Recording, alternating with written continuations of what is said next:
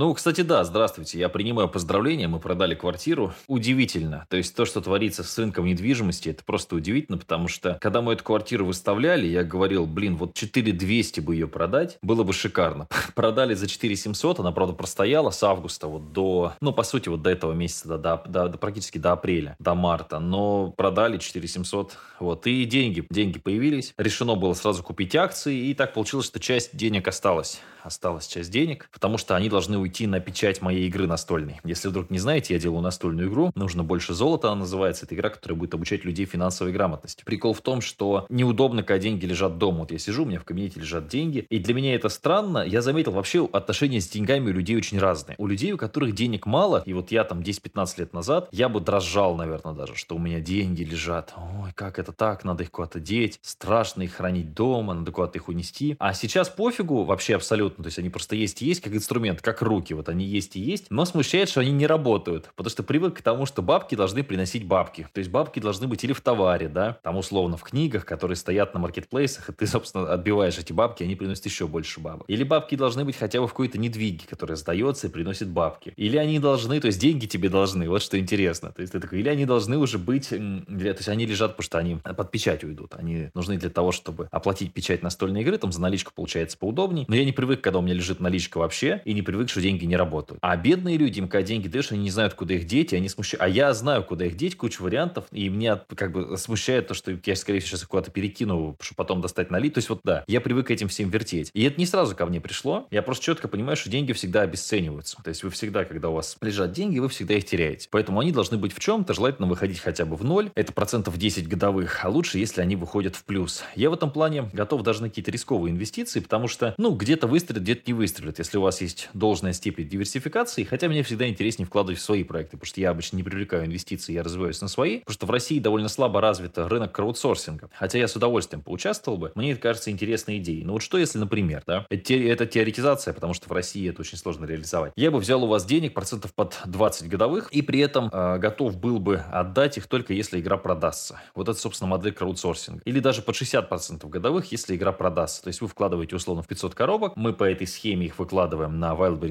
Озон, в магазины и так далее. Как только продаются ваши пятьсот коробок, вы получаете шестьдесят процентов годовых. То есть вы можете вложить сто тысяч рублей и, соответственно, получить просто коробки и ничего, которые не продались, а можете получить сто шестьдесят тысяч рублей. Вот эта штука называется краудсорсинг. Я таким не занимаюсь, я такое не запускаю. Я хотел бы в таком участвовать, инвестировать небольшие суммы в небольшие стартапы, но это обычно все очень жестко проваливается. И опять вот эти все маленькие инвесторы, конечно, да, возникает очень логичный вопрос, зачем тебе брать у нас по шестьдесят процентов, если ты можешь взять в банке под, ну, пятнадцать-двадцать процентов спокойно можно достать бабки. Ну, можно еще проще, конечно, сделать там, ну, короче, достать деньги – это не проблема, особенно если это сумма там, до там, десять миллионов рублей. Это вообще, ну, технический момент, который решается довольно быстро. Было бы интересно. Мне вот эта модель бы нравилась, и тогда люди бы были мотивированы участвовать в этом стартапе, в том числе как-то продвигая его, да, поддерживая. То есть ты покупал бы таких маленьких адвокатов бренда, скажем, за пай там в сто тысяч рублей. Вот это было бы интересно. Но в России получится, что больше, я просто смотрел, там были же эти все истории краудсорсинговые, это получится больше возни. То есть не путайте с краудфандингом. Краудфандинг – это когда я говорю, я выпущу игру, а вы можете купить коробку сейчас за семьсот рублей, а потом она будет полторы тысячи, а вы получите коробку первым. Это краудфандинг, это когда мы совместно собираем на некий проект. А краудсорсинг — это когда мы совместно запускаем бизнес, например, я его делаю или кто-то другой, неважно, и вы получаете процент с компанией, например, пожизненно, или вот, как я объяснил, там процент с коробок пожизненно. Это позволяет такую лояльную базу разогнать. Но, в принципе, с игрой я сделал тоже неплохую штуку, опять же, да, вот это про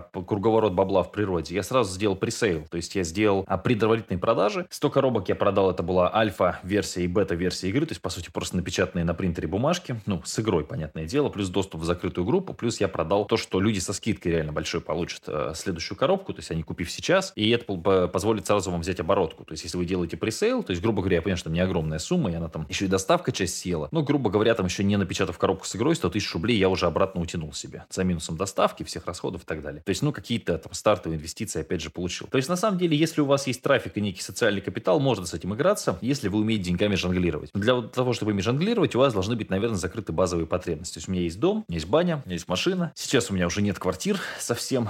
Вот, хотя, может быть, стоило бы взять, но цены на квартиры очень большие из-за этой ипотеки долбаной. То есть нищие берут эту квартиру на двадцать лет, чтобы потом всю жизнь эту лямку тянуть. Это, конечно, не очень мне интересно. За такие цены, как они сейчас, квартиры покупать. Но, тем не менее, да. Есть акции, есть какой-то свободный капитал, поэтому нужно инвестировать в разные интересные проекты, в том числе и в свои. В хорошую какую-нибудь команду я бы вложился, но вижу, что... Э, мне, мне всегда кажется со стороны, что у нас бизнес очень плохо сделан, правда. Мне кажется, блин, как все плохо. Но я вот поездил сейчас опять, пообщался в той же самой Самаре с ребятами. Я вижу, как у них реализовано все. А вижу, как, как, как, как другие ребята там запускают онлайн-школы, например, как все через жопу, никакой поддержки учеников, все вот это вот, ой, такой просто мрак, просто мрак, никаких договоров, все в какую-то левую, все там какие-то на карты принимают, только это Сбербанк, то есть там просто от, от возражений не отрабатывают никак. То есть я понимаю, что у нас, в принципе, все не так плохо. То есть хочется вроде бы эталонно прийти к чему-то суперхорошему, но когда смотришь, как у людей, как вообще рынок в целом российский устроен, думаешь, блин, насколько у меня все хорошо, насколько все интересно. Так что вот так вот управляю своим капиталом, перебрасываю его туда-сюда, думаю, где это все можно реализовать. Может быть, в этом году, если будет хороший партнер, напишем книгу, но пока что как-то все очень тухловато. То есть такие предложения все, ну, не очень выгодные, больше, опять же, время воспринимаю тоже как инвестицию. Хотя сейчас начал э, немножко по-другому. Заметил, что нравится именно перестраивать свою жизнь. Ну, во-первых, геймифицировать свою жизнь, что греха таить. А во-вторых, перестраивать в плане пробовать разные варианты. Вот сейчас понравился вариант вставать рано, встаю где-то в шесть-семь утра и после четырех ничего не делаю. Ну, как ничего не делаю? А, хожу в баню с женой, а, играю в Nintendo, гуляю с собакой. Nintendo тоже понравилось, кстати, потому что, ну, что-то новое, что-то новое. Не то, что там, понятно, что графика там мыльная, но сама вот эта идея. Вот сегодня машинка должна мне прийти на радиоуправление, буду играться в Nintendo. Очень так хороший стиль работы, когда в три-четыре ты свободен,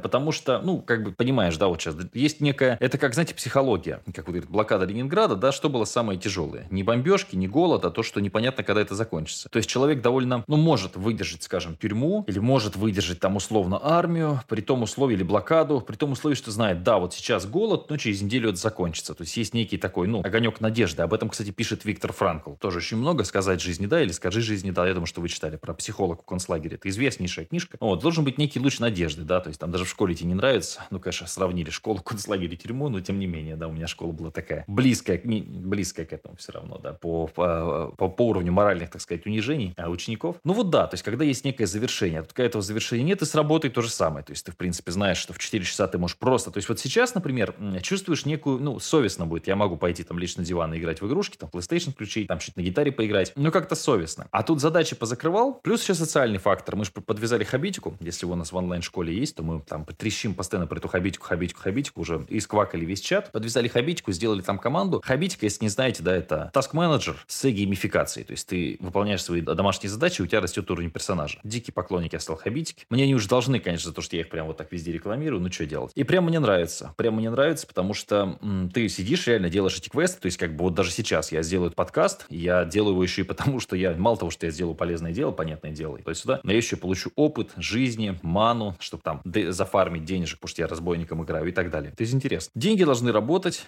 энергия ваша должна куда-то деваться, ничего не должно лежать. Все, что лежит, все стагнирует. Вот такая, пожалуй, мысль сегодняшнего ролика.